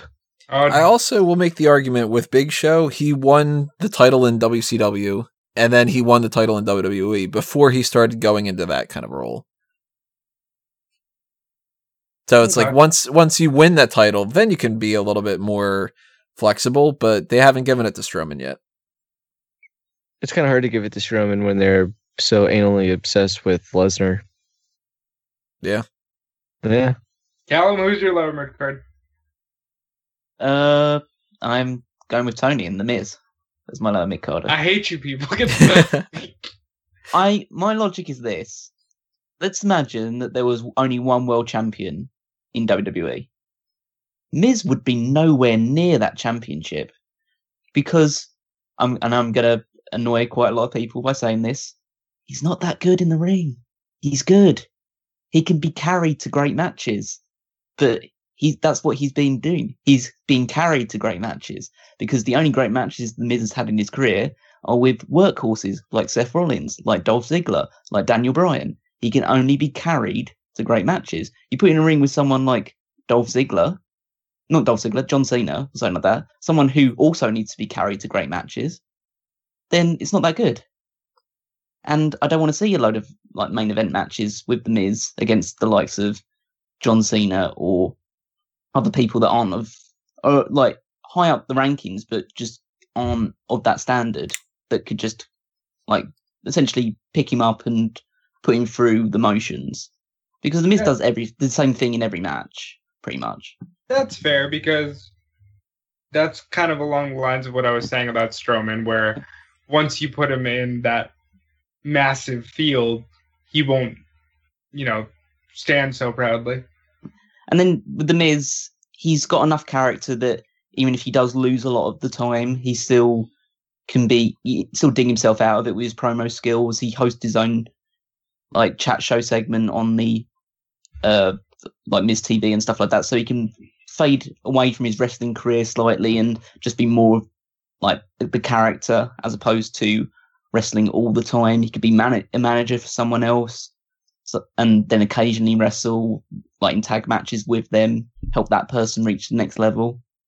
So I think the Miz has achieved a lot, and it's not like being low mid card. He can't possibly have another Intercontinental Championship or United States Championship run.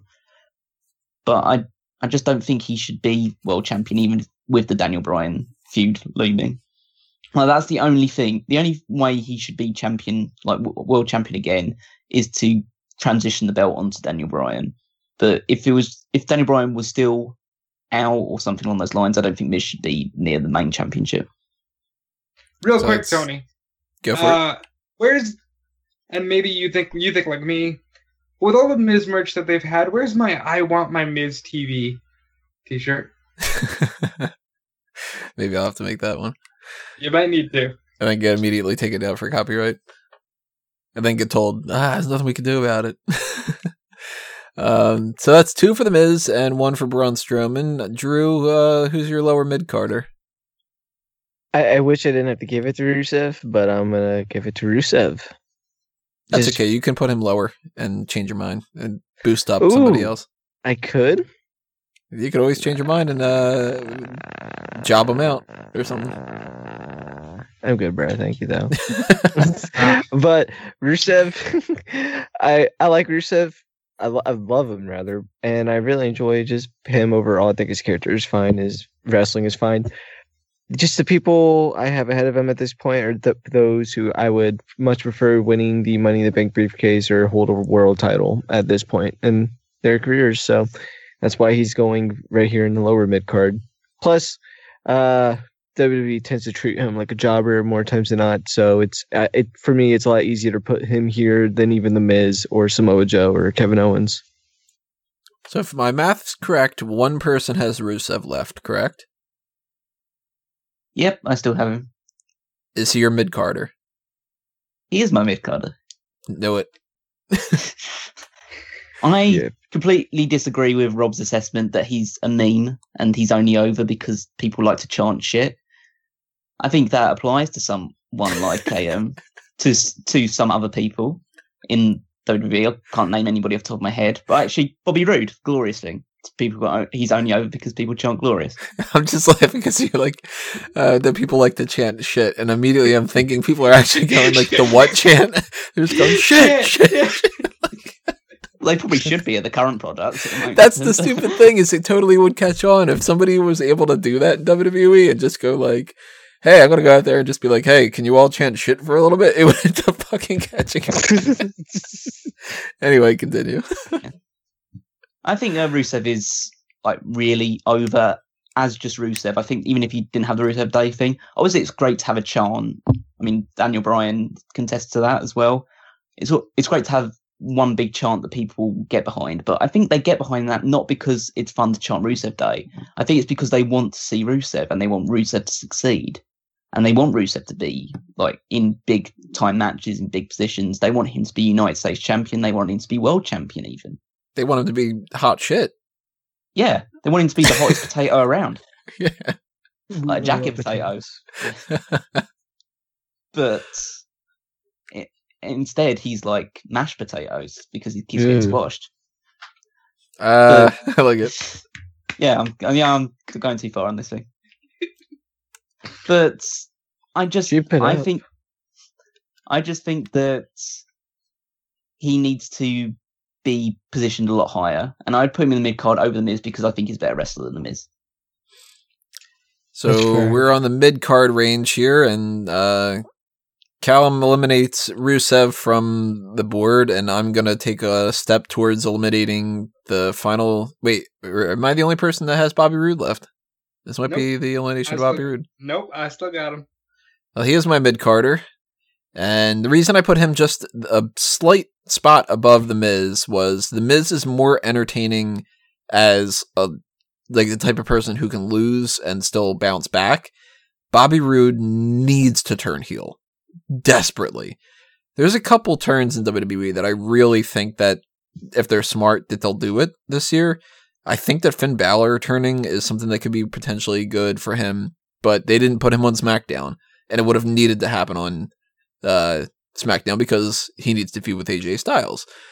And I still think that Big Cass should have came back as a babyface, but I don't know. Maybe that was, still wouldn't have worked out.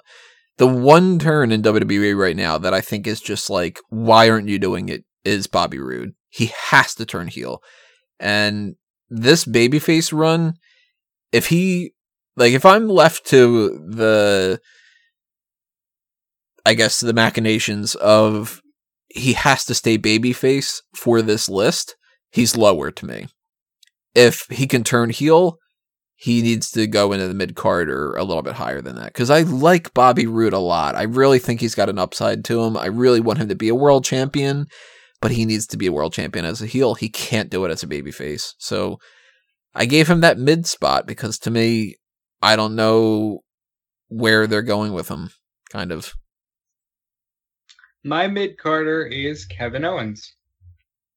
Because Kevin is a great worker. To me, Kevin Owens is like if you stood up in front of a fusion chamber and you threw in Dusty Rhodes, Chris Benoit, and a high flyer like a Van Dam or Jeff Hardy. You come out gonna with Kevin Owens.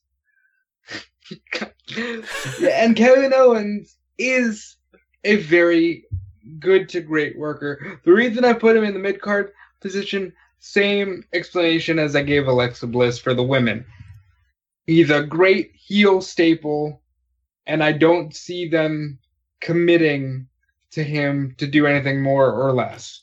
When they had the chance to put him possibly in the main event of WrestleMania, they jobbed him out to Goldberg, and he went right back down to that mid card US title. So that's why, for me, he's rock solid in the mid card division. Callum Drew. We're Go kind of ahead, already went. I've already said, I've already said my one. I've Yeah, said Oh, my he no. one. went. Oh, wait, that's right. Now, so I'm I'm gonna have to agree. I'm going with Kevin Owens as well, and kind of for pretty much all the same reasons that Robert mentioned. Um, I, I just it's also Samoa Joe's is someone that I think you know is kind of like Kevin Owens but better in a lot of aspects. You know, to me, the only thing that Kevin Owens is really better than Samoa Joe is like just in ring promo work. But other than that, I think Samoa Joe's is literally better than him. In Are you way. are you insane? No, Samoa Joe is maybe the best heel on the mic right now. eh. I just think overall Kevin Owens is just a, a good. I don't know. To be fair, I haven't watched SmackDown in about two weeks. Has he done anything good on SmackDown in the past two weeks? You Well, cut Joe's always doing Joe's always doing great things on SmackDown. Yeah, I think I think And I I- think and if you I give think- I was going to say just to back up Drew, I think if you give Owens the same material that Joe's being given, he'd be able to pull it off just as well as Joe is. I, I I'm just think what when when it comes to like ring work stuff or just like mic work because I think Kevin Owens is a better person on the mic than Owens or than Joe. I agree. I think Owens is better on the mic than Joe. But ev- I, I will say, like I, I was impressed with not not saying that I think Samoa Joe is terrible on the mic or anything. There, I know Samoa Joe's good. He's did good things in TNA. I just think that overall, I think wh- what he did with Roman Reigns on the mic was just okay. It was good, nothing great. And I just, I just think Kevin Owens is just, you know, I just prefer his one-liners. I think Kevin Owens is just a funnier guy than Samoa Joe. Kevin Owens is my uh, mid carder, so. I just, So you're wait. so Samoa Joe is worse than Kevin Owens in all these ways, but Kevin Owens gets a lower spot. The lower spot in the card. No, Sam- no, Samoa Joe is better than Kevin Owens in every way except for mic work. That's what I said. Oh. Oh, okay, all right. That's what I said track of it. originally.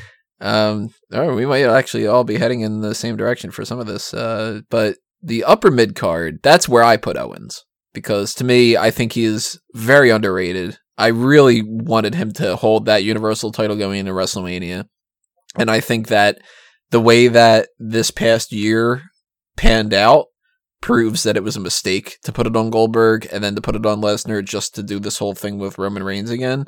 I don't think that we've gotten any kind of payoff for it whatsoever, and that wasted an entire year. And Owens going in with that title against uh, Chris Jericho, we could have gotten a decent payoff uh, with that. And I don't know, just that bugs me. And I think that Owens hasn't been able to bounce back ever since then, which is a real shame because I think that this is the dude that the prize fighter thing works really well, but he's also funny and he's super talented in the ring, great on the mic. So that upper mid card spot to me, the only reason he's not higher is because I just felt like I needed to put two other people higher, and that's the name of the game. Do you think that they're relying too much on the comedy with Kevin Owens? Definitely. I think that they got into this rut where they were like, kind of, I guess, what sort of the trap that I fell into with putting the Miz lower on the card, where I was like, well, he can lose and it's funny, and that that can be the way that we use him. Whereas if they were to just like continue to use people, uh, their full capacity and stuff, Owens is the type of guy that I think that really should have been a world champion again. It's early in his run, but I think if they did like a Jericho 08, you know, very cold and calculated heel with Owens, I think he'd be making a lot of money. They kind of gotten away from the whole prize fighter aspect of his character. Yeah, it's a shame. However, I'm gonna go jump in there and say another person who would be doing phenomenal next level work if they put him in a suit, turned him heel, and had him be a little more calculating. My upper mid carder, Bobby Roode. I'm going with Tony on this one in that I'm using the I can turn him heel and kind of manipulate where he is and what he's doing on the card. Because if he absolutely had to stay a babyface and do exactly what he's been doing, he'd be a lot lower for me. But because I know how good Bobby Roode can be, and I see great things for him if they just turn him, I'm putting him in my upper mid card spot because Bobby Roode is one of the very few people on the main roster that can be the total package. And no, Tony, not Lex Luger. Damn it, you beat me. Every time you say total package, I want to do that joke. I had next, Trey? Braun Strowman. Yeah, I had Braun Strowman for my upper mid card, and that the only reason why I have him under under Samoa Joe is just I I just think Samoa Joe should just go on this monster run as a heel because we all know what he's capable of, and I'm I'm kind of tired of seeing Strowman kind of at the top. I want to see him face a few new people in the mid card scene, see what he can do. Because Lord knows what it'll be like if I have to watch another main event of him facing Roman Reigns or him facing Brock Lesnar. Well, he's going to be my upper mid card because he's going to face like Dolph Ziggler if he's on Raw. Because that's an upper mid card match. WWE will book it as such. That's Strowman. squash. Nah, Zig- no, Ziggler's going to go for the legs, man. the whole chop block thing. I, I hate when WWE does that. It's such a crutch, literally and figuratively, where they like, ah, they they uh slightly kicked the big man's leg. He's impossible to move around now, and it's like the dude's leg is bigger than most of his opponent's fucking bodies, and they they run into that so much. They, Now, they hang, really. now hang on, he's, go- he's going to run into the post afterwards as well, and then they'll really get. Run into So- the Yeah, post, and if he's he's gonna do fighting Rey charge. Mysterio, then he'll lay down on the fucking bottom rope too. Something that WWE should do sometime with the jobbers, have a jobber like with some big guy that's debuting. So if someone like on the Ryback level of like that of like this that monster type of level. Just have them go for the chop block, but when they hit the knee or the leg, just like they go, ow, fuck, and they hurt their shoulder or whatever. That would be great. Do it with Strowman. He's the best to pull that off. And then he can start going, get these legs. it's kicking the shit out of him. All right, uh, Callum, I think you're uh, still left for this, right? Yeah, upper mid card. I'll echo Tony once again and go with Kevin Owens. He's so good on the microphone. He's so talented in the ring. He can do so much more stuff than someone of his size should be able to do. I think he's definitely someone who could go in and out of the main event as well. Just as long as you change up his character, make him a little more serious every now and again. I do believe that they have leaned too much on the comedy, but comedy, like being a comedy guy, doesn't restrict you from being in the main event, as many others have done in the past. But I just think at this stage of the game, there are two other people that I'd push higher than him, just because he's been sullied a lot with, partially with the Universal title run. I think while it was good, it was quite obvious he was playing second fiddle on his own brand to feuds that were involving the likes of Roman Reigns or the Brock Lesnar and Goldberg stuff. So it, it was clear that even though they gave him the world championship, they never treated him like the world champion. Yeah. Shame. Yeah. So that means we all have main event and Hall of Fame left. And I've noticed that there's somebody that we still have in the mix. So either we're all going to agree on the same spot or somebody will be an outlier or something like that. But I do know that we are going to have some, uh, yeah, probably. We do have some flexibility here because, uh, actually, you know what? Let, let's do it this way. Um, I Nah, you know what? Never mind. That's spoiled too much. okay, cool. All right. Uh, I'm just gonna go the standard way. I don't want to spoil anything. Um, my main eventer is Braun Strowman. Uh, Strowman to me is just too goddamn entertaining. He really does come off to me as like the next Big Show, but in a positive way. Because I know that Big Show gets a lot of crap sometimes, and the same thing for Mark Henry too. But they were staples of some really important things, I think, in WWE, where there aren't many people anymore that can fulfill that over the top, larger than life monstrosity type of idea. And we think about like what 2018 is now. We don't have Batista, Undertaker, really for the most part, Mark Henry, Big Show, Kane. Where are these big guys? You know, we have like an Eric Rowan who's fucking huge, but he's a nobody, essentially. He's the jobber out of a tag team that's only getting a push because they decided to randomly give them a push. Luke Harper is really, really big, and in a different era, Luke Harper would be a much Killing bigger deal. It- he'd be doing something like that, or he'd be feuding with the Undertaker at WrestleMania, like these type of things and stuff. And Strowman reminds me of an era gone past, and not only is he fun in that regard, he's been getting better on the mic. He's been wrestling better matches overall, and just a, an entertaining guy. And I hated the idea that I had to put Kevin Owens lower for me in the upper mid card spot, but that's only because I wanted my Braun Strowman world title reign. I think that he really needs at least one world title reign, and then then we can kind of uh, maybe move around a little bit, but you got to put him in that spot. And I can't put him in a Hall of Fame spot right now because he hasn't done enough for that. But in the future, if he can stick around long enough, I think Braun Strowman could be one of the biggest deals that they've had in a long time. Yay for Strowman. but I know not a whole lot of people are going to have necessarily Strowman on here because some people have already put him lower and stuff like that. I, so I think I think uh, you're and Callum are going to be identical at the Yeah, we've Yeah, we've this- kind of been that a lot in this time, but yeah, I'm going with Strowman as well. Um, Callum's a smart man. first time that's been said on the podcast, but uh, carry anyway. Um, well, you you weren't when you were disagreeing with me on the women part. Oh, okay, yeah. but um, it's just basically echoing a lot of what you said. He's got himself really over with the crowd. He's the biggest guy on the roster, which I think still counts for a lot. I know there's obviously a huge move towards workhorses like Seth Rollins being up to the top, and I'm not saying that Seth Rollins can't be world champion. I think he should at some point, but there is something to be said with just being the biggest guy and you hold the top belt. And I think that's something that WWE need to do more of, especially with Strowman. Somebody that can be there all the time can definitely hold the championship with a lot of esteem and credibility because who the fuck is going to beat Braun Strowman unless he doesn't, as long as he doesn't run into a ring post or anything like that, or his legs get cut off underneath him or anything.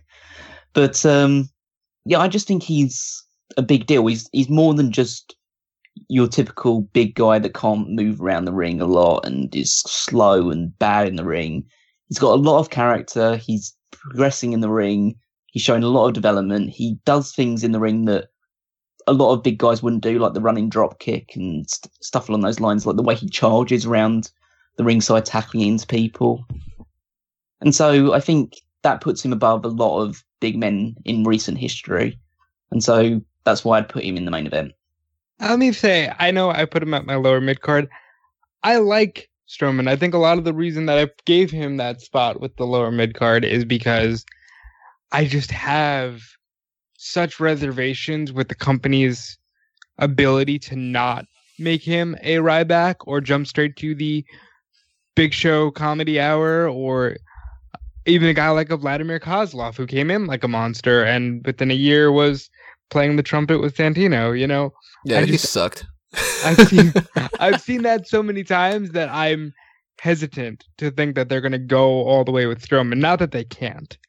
With that being said, my main eventer, who is a monster in every way, shape, and form, Samoa Joe. Okay, so we're not all gonna have the same. Samoa Joe is a beast. And if you've seen anything that he's done ever from Ring of Honor to TNA, even his NXT stuff, the guy is just too good, too crisp in the ring, too believable with his size and the way that he manipulates opponents in the ring. There's very little downside to Samoa Joe. And I think that now that he's on SmackDown, he can have great feuds with AJ and Brian, and he can be that main eventer that he was damn sure put in that company to be. And I think he floundered a little bit on Raw, but now that he's away from the Roman Reigns train, he can go all the way, and that's what he needs to do. The Reigns train. Roman trains. I'm going with Samoa Joe as well for my main eventer. Huh. And yeah, shoot. I, I mean, I, thought? I understand what their reasoning is, and I don't I don't disagree with it. That makes sense. S- and also like I just don't think Samoa has been in WWE enough time to warrant being the Hall of Famer for this kind of situation. I mean, for God's sake, he still hasn't had a WrestleMania match. That's a fucking shame. That's a fucking shame, man. It Yeah, really it is, is a stupid. shame. Especially Like- because it's like the one time he's injured. Okay. The other time, they just brought him up to the fucking roster. Yeah, I don't know why they brought him up before Mania that first time. You think they would at least put him in like the Andre the Giant match or something like that? Yeah. So dumb. Well, no, because they don't believe in their Andre the Giant Battle Royal winners. They believed in Samoa Joe. Uh, they, they they believe in them for two weeks. That's usually how it goes. So, uh, by default, uh, Callum and I both have Samoa Joe in our Hall of Fame, Yep. and uh, the two of you guys have something different. So let's talk about Samoa Joe because we're already on the Samoa Joe uh, Joe. uh, Joe. ride going right now. Um, Callum, maybe you're on the same page as I am of, of why that's the case, but my philosophy was I'm factoring in his TNA work as well. Oddly enough, I'm fa- yeah, oh yeah, I'm factoring in TNA, Ring of Honor, everything else that he's done. yeah, and it's kind of like I know his potential, even though he hasn't gotten to that point yet. He needs to win like two world titles at the very least, and be a much bigger deal. And I can make the argument that if you were to say to me, put the Miz in the Hall of Fame spot and shift people around, Ah. the Miz is somebody that I think should be a Hall of Famer, and a lot of other people too. I mean, like I I want Kevin Owens to reach a point where he becomes a Hall of Famer. I want the New Day to go into the Hall of Fame. But if you're gonna ask me, who can you take right now that has mic skills and believability and the credibility behind them to push into that kind of a role? I think Samoa Joe's the one that makes the most sense. Yeah, I kind of again I take all of his outside WWE work into account, and I think that when he wins the world championship at least once, I think twice probably would be a good number for it. But if he wins it just once, then he'll be enough to put him in the Hall of Fame going forward. But my logic also was dictated by the fact I looked at all, all of these wrestlers and thought, okay, if I'm going to give one of these people the title for three years, who would it be? And I think Yeah. I could give a championship to Samoa Joe for three years, not a Lesnar reign where he only wrestles four times a year or whatever. He wrestles week in, week out, but I could, I would give him a three year run with the title. So very similar to his Ring of Honor World Championship reign. Yeah, pretty much like like his Ring of Honor World Championship reign. He was there. He was given the title for a huge amount of time. TNA, he was undefeated for the first year or so that he was in, even though he wasn't really undefeated because he did lose matches, but they said that he was undefeated anyway. But that's TNA for you. of course. Um, He wasn't pinned or submitted. Did he only yeah. lose the matches that were Ah, the so- special gimmick matches where if Yeah. you lose, you win on Yeah, he opposite lost day? Ultimate he lost Ultimate X matches.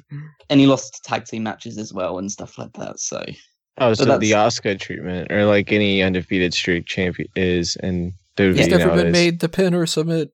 yeah, he's he's undefeated in every sense that in the fact that he has been defeated.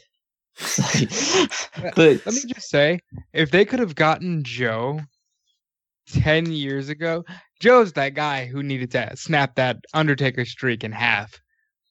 If Joe you would could have get Joe, who knows what he knows now, in his body of 10 years ago, he would have been a four time world champion or something like that. The- Yeah, he, he could would- have been the guy that beats John Cena when John Cena was unbeatable. He could have been, like you said, uh, somebody who fights with The Undertaker. He could have been a staple, major, major player. Yeah. And I just think, I look again looking at all these people. I think Joe has every single aspect it takes to be a genuine Hall of Famer. Because I know WWE's Hall of Fame, people will go in and out of it. Like for fuck's sake, Koko B. Ware's Beware's in the Hall of Fame, so it doesn't really matter. But you just go along the sense of if there was a genuinely like full wrestling Hall of Fame that does judge every single aspect of your character, he is a nine or a ten on every single category for me. But now, two other people don't have Samoa Joe on the list, so you guys are going to have to make When- the arguments of why you didn't go with him. Well, I think they have the same person as well, so we'll go with that. Just putting it out there. Did do you have the same per Drew? Who do you have? I have the Miz. All right, I'll talk about the Miz. Let's. What? That's why I brought up the idea that I think that you can make the case of the Miz going into the Hall of yeah, Fame. I, I was gonna say I Mhm. completely agree with this stuff. Miz is for all of the stupid people that have gone into the WWE Hall of Fame, like Callum just said, the Koko B. Wares, even the ones that definitely deserved it and went in maybe a little too early, like an Edge, who just went in because he had just retired and there was no hope for him to get back in the ring. Miz is a bona fide WWE Hall of Famer. He's one of the only strictly WWE guys left Mhm. he, he never did much else. He completely worked his way up through that system. He ate a lot of shit in the beginning of his career from a lot to of chant and everything. from from a lot of people.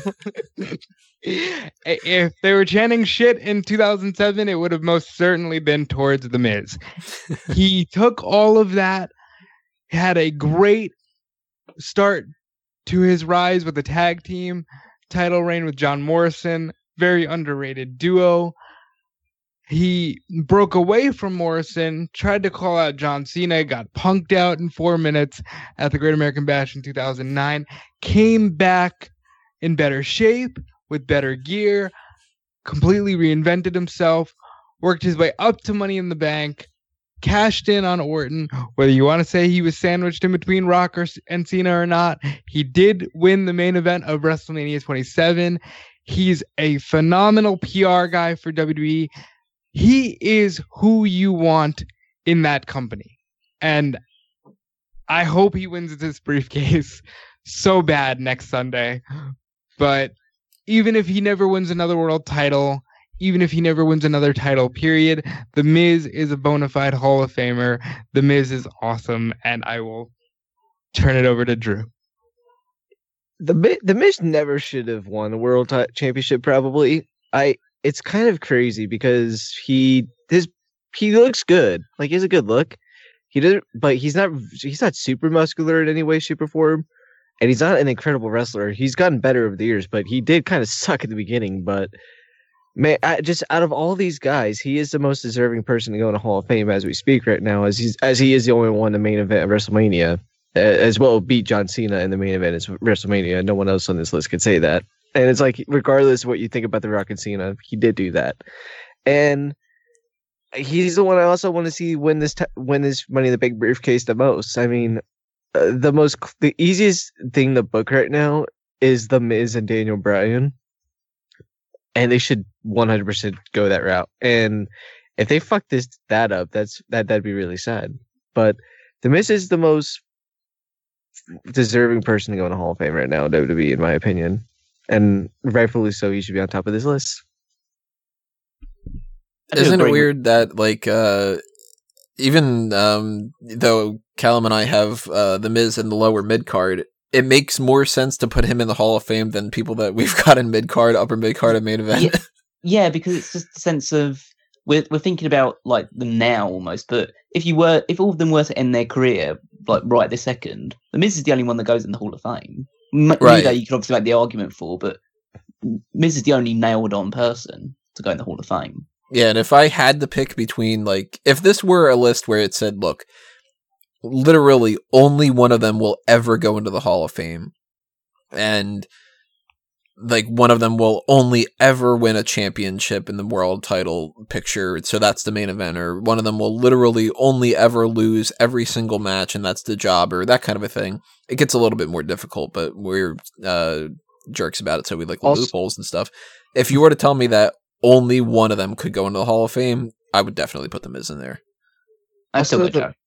The the Miz also probably has had the most important promo in WWE cut since CM Punk in 2011 Talking, uh, I thought you were going to talk about the talking with the Smack Talking thing. Smack segment. No, I'm talking about that specifically. Just that that's probably the most important promo cut in the past like six or seven years.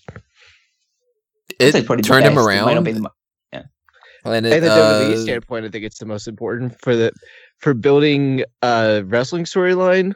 If they ever, for some reason, which they're going to, but when they do the Miz Daniel Bryan, I think that that's probably going to be the most important thing about it, and it and that that is the most memorable promo cut probably since CM Punk's.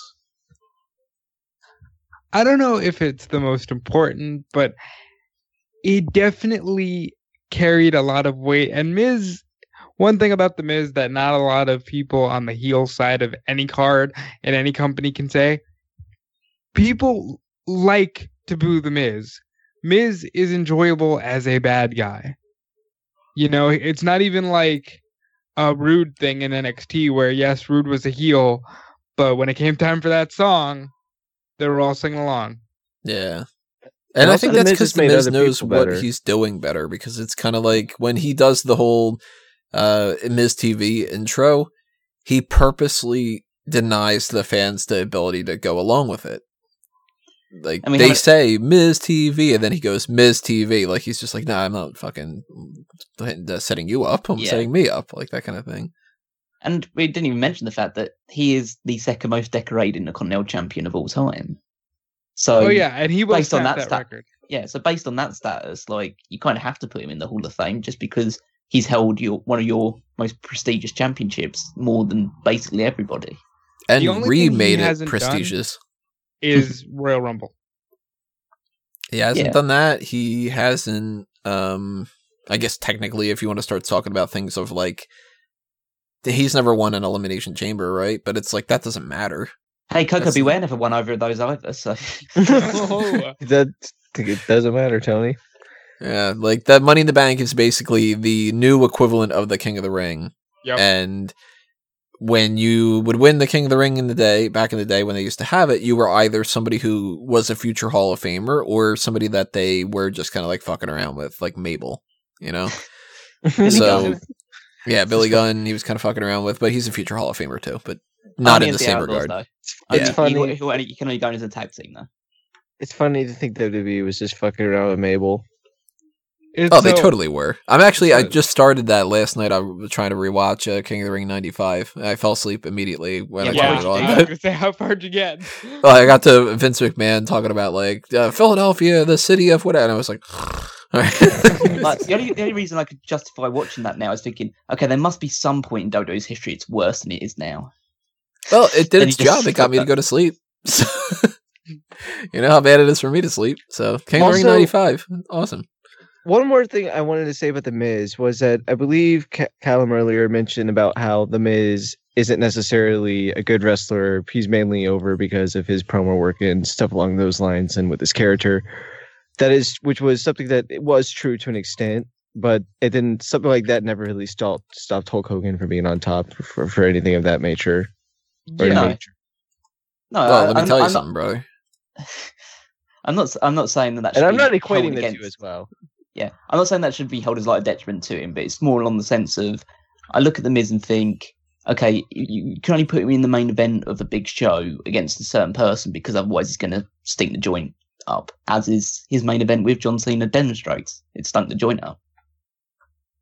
I think if you put him with other people, uh, especially this newer crop of, of wrestling talent now, that's more wrestling based instead of character driven, like what like what John Cena was for a while, because Cena kind of sucked as a wrestler for decent parts of his careers, or at least he didn't wrestle well with people who weren't good wrestlers. And you could say the same about the Miz still, but I think that now if you put the Miz in the main event. Or you you could put him pretty much against almost anybody nowadays in a main event WWE Championship feud. And that's also because wrestling is fake and you can do whatever the fuck you want. All right, so uh, let's go with our recaps here. My erased was Rusev. My released was Finn Balor. And then we go higher up on the list. The New Day gets the jobber spot. The Miz lower mid card. Bobby Roode, uh, Bobby Roode in the mid card. Kevin Owens in the upper mid card. Braun Strowman in the main event, and Samoa Joe as my Hall of Famer. Callum's got the next closest list to mine, so go ahead with yours. Okay, so I raised Bobby Roode, released Finn Balor, New Day Jobbers, uh, The Miz in the lower mid card, Rusev in the mid card, Kevin Owens upper mid card, Braun Strowman main event, and Samoa Joe is my Hall of Famer. So we literally had the same list except for switching out Bobby Roode and Rusev. Yeah, so I'm right. uh, then I, I totally lost track of who else would agree with anything, but Robert, go ahead. I erased Finn Balor. I released Rusev. New Day is my jobber. Lower mid card is Strowman. Mid card Kevin Owens. Upper mid card Bobby Roode. Main event Samoa Joe and Hall of Fame Miz. And Drew, round us out. I erased Finn Balor. I released Bobby Roode. My jobbers were the New Day. My lower mid card was, was Rusev. My mid card was Kevin Owens. Upper mid card was Braun Strowman. Main event was uh, Samoa Joe. And then my Hall of Famer was The Miz.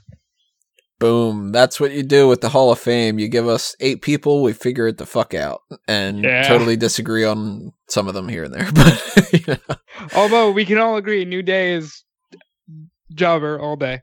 The new the new job squad really. and we all have Finn Balor in uh, one of the lower lists, uh, lower two, right? Yeah, Ah, but fuck Finn you, Balor Jordan. fucking sucks. It's fine, she's not listening. Oh and uh, yeah, a lot of people might disagree with some of these lists and stuff like that, and that's where you can chime in and leave your list in the comments section below and tell us if you think that we were crazy about anything. Um, same thing for the women's. If you haven't checked out the women's one yet, why are you watching this out of order? I don't know. You're weird. Um, and that's probably why your parents don't love you. Um, that Yeah. got dark really quick, didn't it? um, so. To be honest, That they probably don't that- love you because you're a wrestling fan. Well, yeah, that's true too. That's a good point. Um, there's probably multiple reasons. I think the reason that uh, the main thing we need to take away from this is when you talk to your therapist, say that smack talk doesn't help. Uh, next week, our main events are going to be another double event. It's going to be the Takeover Chicago 2 predictions, or Takeover Chicago uh, 2018. They haven't been really referring to it as Takeover 2, like that kind of thing, like what they've been doing with Brooklyn. So I don't know what they're really going with there. But that, and then the Money in the Bank 2018 predictions. And then, of course, because it's pay per views, after those, we will be doing the post show recap and review for both of those. And then the following week after that is when we're going to be doing both the uh, mailbag for June. So start thinking about some questions. And also the Sexiest Superstars tournament. The preliminary round is going to start Friday before TakeOver. We're going to break down a little bit of the preliminary of how that qualifying round works on the uh, two editions from now of the podcast main event. So that's some stuff to be aware of that's coming up soon. And if you want to be aware of when they actually go, go up on the YouTube channel, hit the subscribe button and ring the bell for notifications. But if you're elsewhere or you just want to follow some other accounts too, you can follow us on Facebook and Twitter at SmarkOutMoment. And always, of course, check out smarkoutmoment.com for all the other content that we've got going on, which includes some of these guys here and everything else that's going on with the plug stuff. Let's just pass it around here. Drew, what do you want to toss out for the plugs? Uh, you can follow me on the uh, the Twitters at at oh, McDuncan. I'm sorry, I'm fucking bad. Drusif White. You can follow me at Drusif White. The YouTube machine is Mick Frickin' Duncan. So yeah, don't get those mixed up because then you won't find me. I think that there's a running thing. I don't know if it's on purpose or not, but I don't remember any time that you've never started your plugs without. Eh. I kind of do that on purpose. there, if, I, I, I, I was going back and listening to Superstar scores just to see what I gave gave people originally, and I forgot that I did this for a while. But whenever Sean was on, he would go, "You know, guys, I think it's just," and I would just do that, and I don't think anyone really realized that I was just making fun of Sean that whole time. Whenever I Probably just thought that you needed a sip of water. no, just making fun of Sean. Rob, hit us with your plugs. Uh, it's Dude Felice, Twitter and Instagram. Um, so watch out for the triple threat this week. It's a preview of NXT Takeover Chicago 2. It's uh, me, Jordan, and Jonathan over at smarkoutmoment.com. I think that's up right now. In fact, I know it's up right now. I put it up this morning. Also, stay tuned to WrestleZone.com. That's what I do during the day when I'm not doing stuff for Smark Out Moment. So stay tuned to that. And yeah, that's really it. And buy a t-shirt at teepublic.com slash smarkoutmoment. And Callum? Uh, short and sweet. You can follow me on Twitter at Wigmeister14. Just There do that. go, everybody. Uh, follow me on Fanboys Anonymous if you want to pay attention to my eventual review of Jurassic World because that's coming up next week, I think. Or no, that's two weeks from now. All right, not happening yet. But Fanboys Anonymous, I might be actually writing up some random things on there. I've been kind of itching to write for Fanboys a little bit more so than doing the podcast thing. So I don't know. We'll see if I get the time. And elsewhere, you know, you can follow me on uh, Twitter and blah blah blah blah blah. You know where to look. You find me. Uh, that's gonna do us in though for episode whatever we're on now. I don't know. I don't have that written down. Uh, three forty. I think it's three forty or three forty one. Okay, We're somewhere in like the 700 range or something by this point, right? uh, thanks for listening to this. Of course, as always, everybody, uh, like this video, share it around, tell everybody uh, about it, and we will see you when we see you. This has been another Smark Out moment, and we're being counted out.